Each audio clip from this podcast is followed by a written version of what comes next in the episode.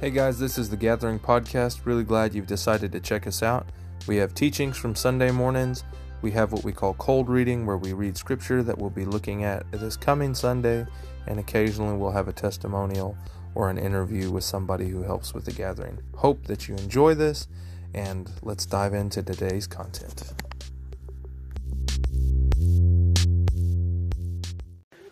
So, this morning, it's not really like a series or anything, but it's kind of the beginning of the, the Christian calendar.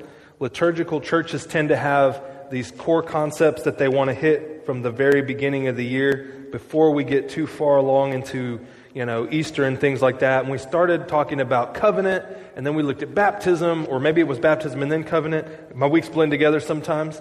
Um, but today we're looking at I, it kind of could have gone before any of this other stuff, but it's kind of about calling.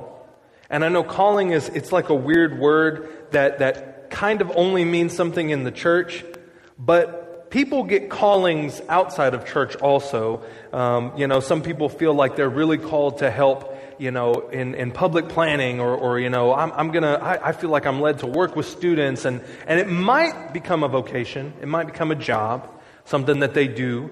It might just be a passion. It might just be something that they, they help with as a volunteer or things like that. But I want to look at Jesus at the beginning of his ministry. So we're going to read through uh, the book of Mark, chapter 1, verses 14 through 20. So Mark, chapter 1, verses 14, uh, verses, I'm sorry, verses, it's not 14 chapters.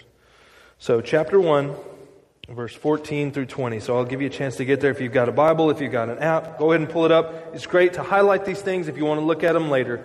But I'm reading out of the ESV. It looks like it. Okay, now after John was arrested, Jesus came into Galilee proclaiming the gospel of God and saying, The time is fulfilled, the kingdom of God is at hand. Repent and believe in the gospel. Passing alongside the Sea of Galilee, he saw Simon and Andrew the brother of Simon, casting a net into the sea, for they were fishermen. And Jesus said to them, Follow me, and I will make you become fishers of men. Immediately they left their nets and followed him. Going on a little farther, he saw James the son of Zebedee and John his brother, who were in their boat mending the nets. And immediately he called them. They left their father Zebedee and the boat, in the boat with the hired servants, and followed him. So there's kind of two big parts of this message that I want to talk about. The first one I want to talk about is Jesus starting his ministry. And, and Jesus starting his ministry kind of flies off the backside of a really kind of horrible event for us as followers. It says that after John was arrested, so who is John? John's the, the, the Baptist. He's the one who's been dipping people in the water, telling them to repent, telling them to get ready because the Messiah is coming, the kingdom is at hand. And then Jesus shows up and he appears. And right as Jesus is going to get started with his ministry, his number one advocate gets thrown in jail. So it's kind of like, oh my gosh, you know, what a way to start, you know, the whole ministry with, if you, if you advocate for Jesus, you're going to get in trouble, you know. And, and John has kind of a personal vendetta put against him by one of the kings who he had been, he'd been rebuking. He'd been telling him, look, the way you're living isn't right. What you're doing isn't right. And, you know, people don't like that they will, you know, either beat you up or they'll cut you out of their life. Um, in the case of this guy, he was like, I have all the power in the world to throw you in jail, so I don't like what you're saying. You're going to jail. So John gets arrested, and Jesus comes into Galilee and he starts proclaiming the message of God, saying this He says, The time is fulfilled, and the kingdom of God is at hand. Repent and believe in the gospel. And so, there's a couple of things that I want to unpack from the Old Testament. And I'm going to try not to make this boring. I'm going to try to be very relevant, and I'm not going to give you the whole spiel because we could go here for a while. But there's two things that we need to talk about. Number one is the kingdom of God, and number two is the gospel. And, and this actually has a meaning to the Jews that would have been reading this, because this is, this is an important thing to remember that the Bible wasn't just written for us in the 21st century, but it was written to a specific audience 2,000 years ago. And when we see words in here they do mean something to us. And especially if we grew up in church, we recognize certain words and like, oh yeah, I know what that is. but they also have a meaning that this author, and you know, I don't know where these guys were as far as like IQs, but these guys had to have been super smart because a lot of this writing is so, I mean, I don't want to throw around words like expository paragraph only because my wife was telling me about my students wrote an expository paragraph. I was like, how did they exposit? Please tell me, you know? But like when I think of things like that, I think of how smart this stuff is written and how, how it's laid out is almost like, man, you know, it's amazing how God used these guys to, to tell this story. And, and when you think about it, these guys didn't have a lot of other distractions. It wasn't like, ah, I had a long day tending the sheep. I'm gonna go sit on the couch and play Game Boy, you know, or turn on the UFC fight or whatever. I didn't get to watch it last night, you know, but um, I heard that the guy that was supposed to win didn't. Um, but anyway, like they, they, all they had were these stories. And all they had were, were you know, this, this time to just to, to read them and, and to hear them and to, to think about them. And, and it's kind of a good thing. I love technology and I love how fast I can email or I can have all my notes and all my stuff on my phone. But, but sometimes technology just, it does so much of the thinking for me that, you know, I don't really get to appreciate the depth of thought that goes into this. So what I'm getting at is there, when we see this part right here, where Jesus has come in and he says, The time is fulfilled, the kingdom of God is at hand, repent and believe in the gospel. It takes us back. If, if we were these Jewish people or these people reading this, they would have recognized two big themes from their Bible, from their scriptures, that meant a lot to them. The number one was the kingdom of God. They had this belief that way back in, in you know, the, the early days of the Jewish kingdom of Israel, um, they were doing really good, and then all of a sudden they started doing bad, and they had bad king after bad king, and then they got attacked by a nation, and they got attacked by an empire, and they got enslaved by an empire. And, and when Jerusalem, the city, is destroyed, the place where they believed the kingdom of God would, would take place, where it would reign, when it's destroyed, there's only a few survivors left in the kingdom, in, in the city. And, and they're wondering what has happened. Has God abandoned us? It, is our God not that powerful? And, and they start thinking, you know, what, the, what is going to happen next? And, and there's a watchman, and this is from the book of Isaiah. There's a watchman who's looking, and he sees a messenger coming. And, and the messenger's running from a long, long way off, and he finally gets there.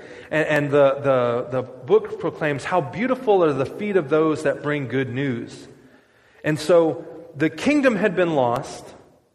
And now all of a sudden there's good news that's being brought. And that good news is the same word that gets translated into the word gospel in, in our Bible. And so this theme of a kingdom that was torn away and good news coming is very relevant to them. And, and what the, the messenger was bringing was a word from the prophet saying, the good news is, is that God is not done. That just because the city is destroyed and, and your hopes and your expectations aren't met, God is not done here. He is going to bring the king back here. And he's going to reign, and he's going to do all of these other incredible things. He's going to set the captives free, because remember, Israel had just been, a lot of Israel had just been taken captive. And so he's giving them good news after horrible, horrible news. You know, that we're, our city's destroyed, our hope, our walls.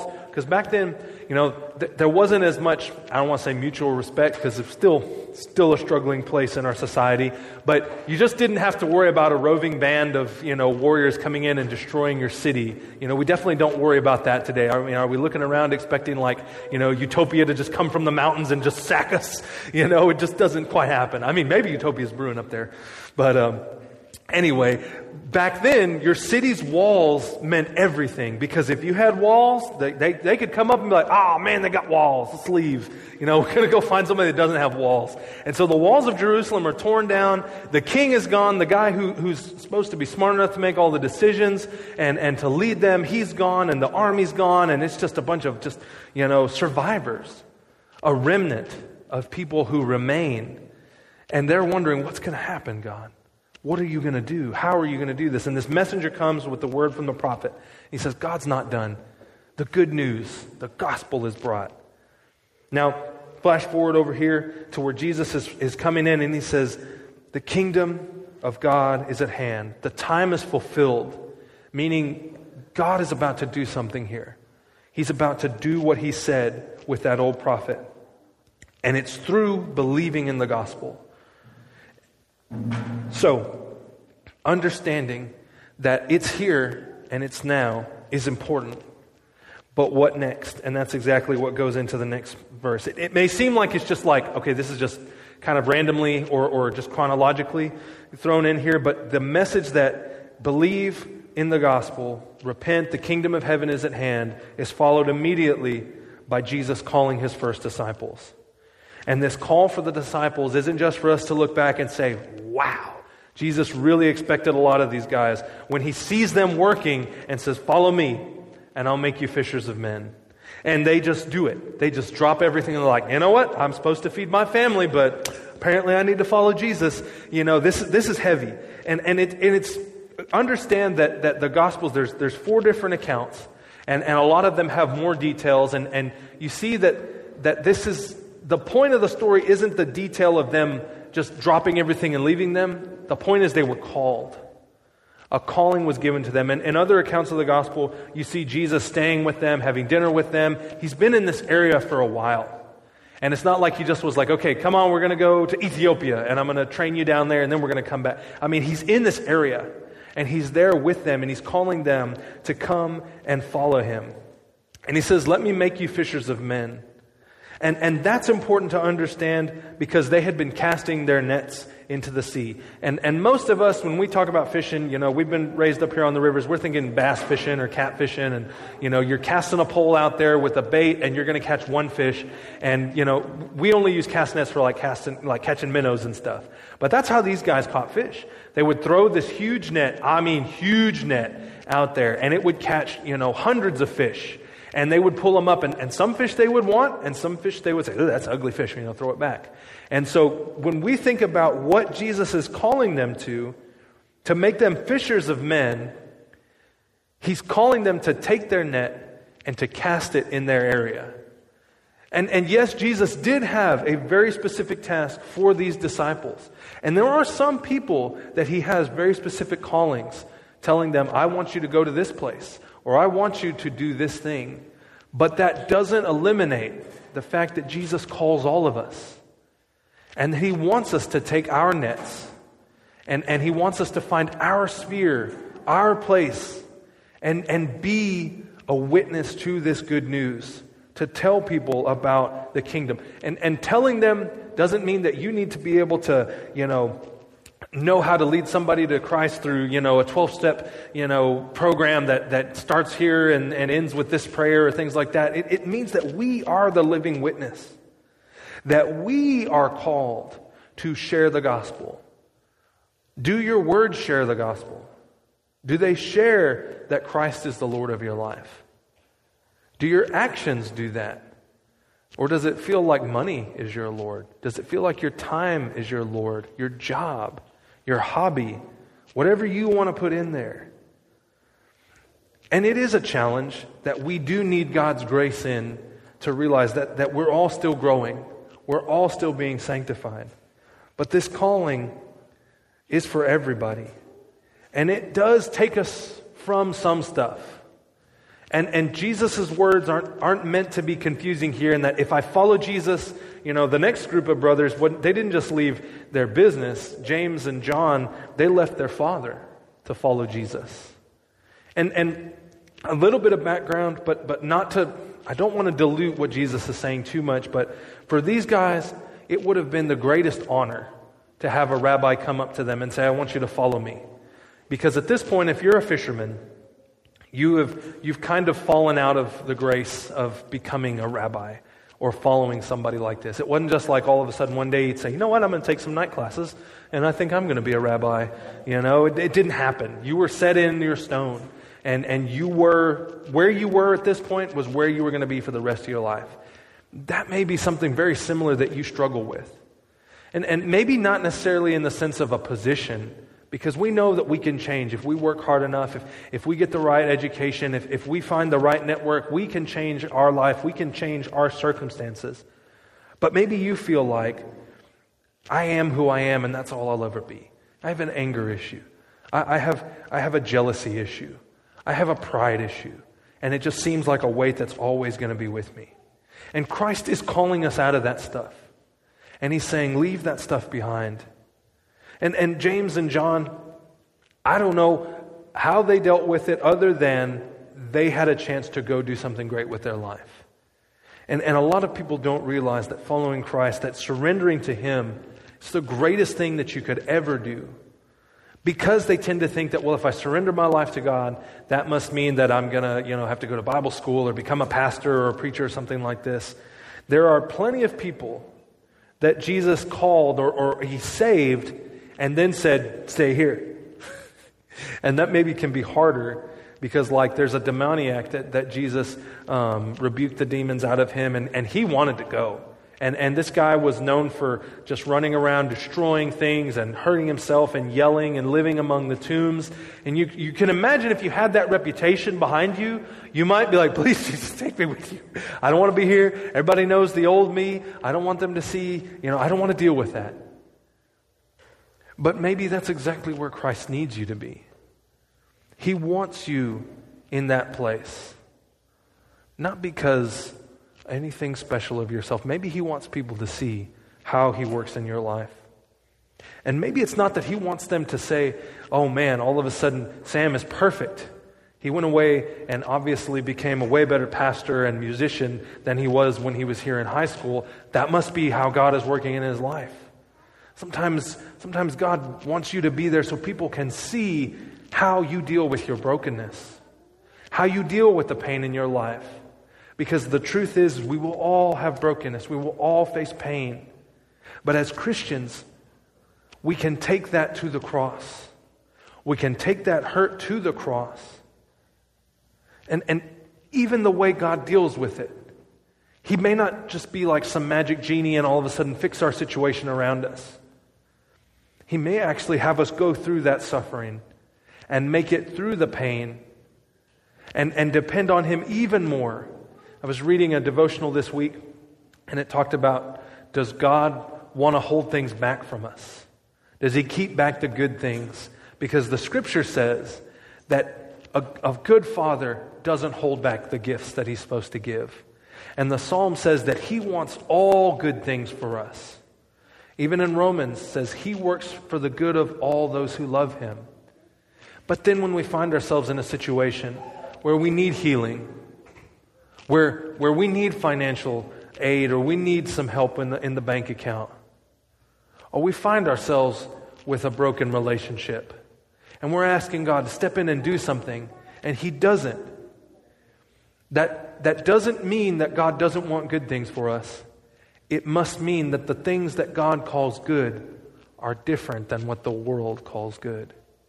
It doesn't mean that, that we're not to enjoy when, when you have, you know, money in the bank or when you have health. Those are good things. Those are blessings from the Lord. But we can't get so caught up in following God means that all of a sudden XYZ is going to fall into place. It may continue to get worse. It may not change. Paul prayed constantly for God to deal with an issue in his life, to deal with a thorn in his flesh which they, they debate all kinds of things on, on whether it was an illness or whether it was somebody that was following him around heckling him.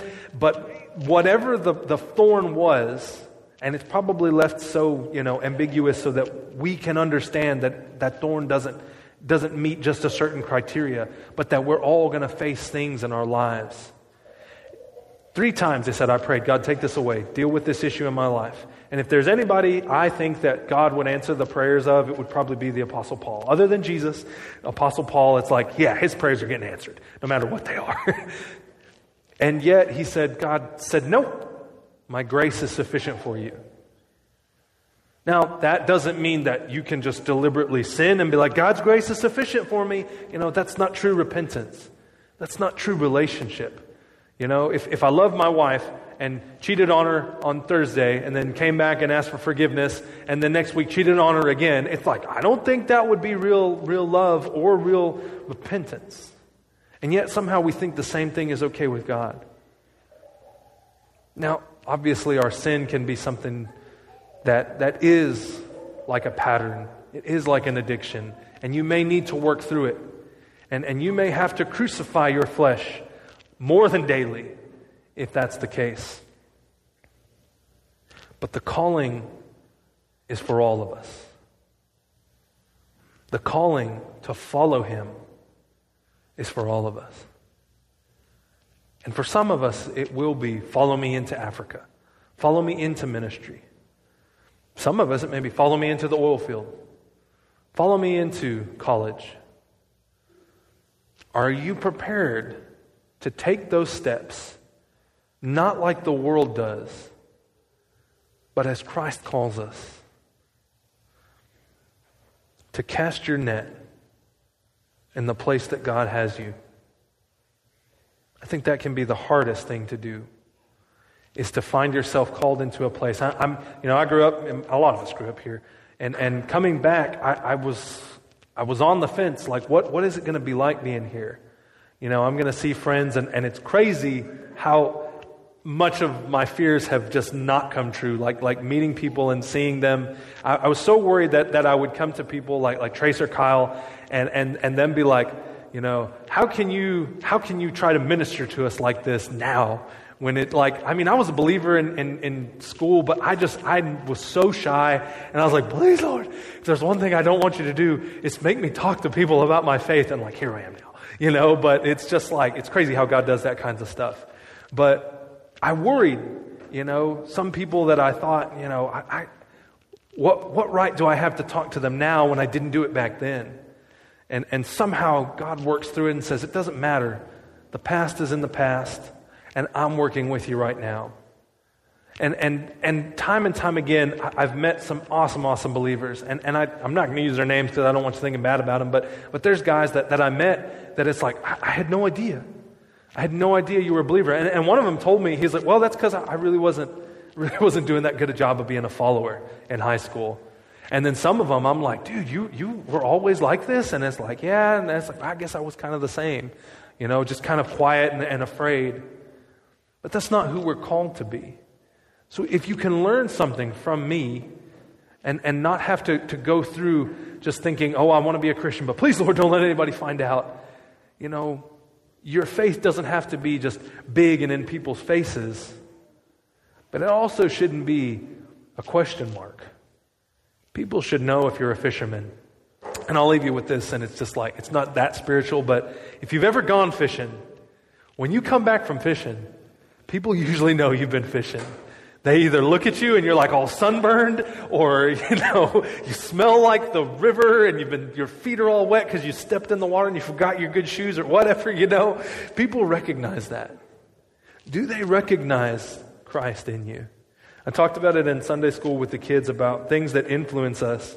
And, and the thing about Jesus' influence is it, it was so great on the disciples that even Peter, he, he couldn't hide from it when he was trying. When, when he's trying to follow Jesus and, and get close to him at the trial, several times people come up to him and they're like, Hey, aren't you one of his disciples? You look like him. And he's like, No, no, no, no. And then one girl is like, You even talk like him, you know? And, and is that Christ's influence? Does he affect the way that you speak? Does he affect the way that you think? And if not, maybe it's time to say, okay, God, I need to give you more influence in my life. I need to follow you closer. And, and that's okay if you find yourself at level one. It, it, seems like there are several times where I think I've got things figured out, and it's like, now I'm a real Christian. And then something happens, and you're like, God, I'm just dirt. I just don't know how I can do this. And God seems to always come back and say, It's all right. Because it's not about how super you are, it's about me and my son and what he's doing in your life. And if we trust him, if we continue with him, he will grow us. He will make us these fishers of men. And he will use you in, in the craziest of places. And, and it may be somewhere that you don't expect him to use you.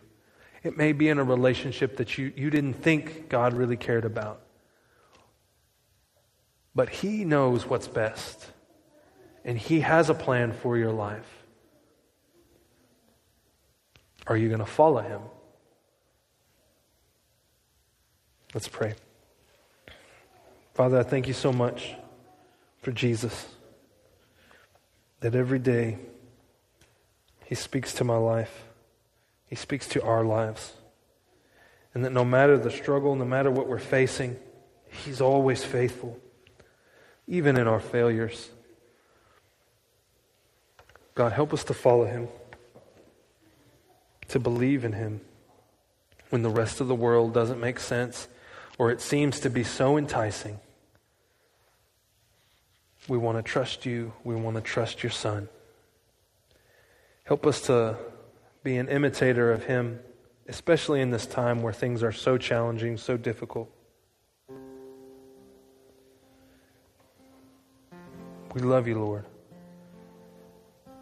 In Jesus' name, amen.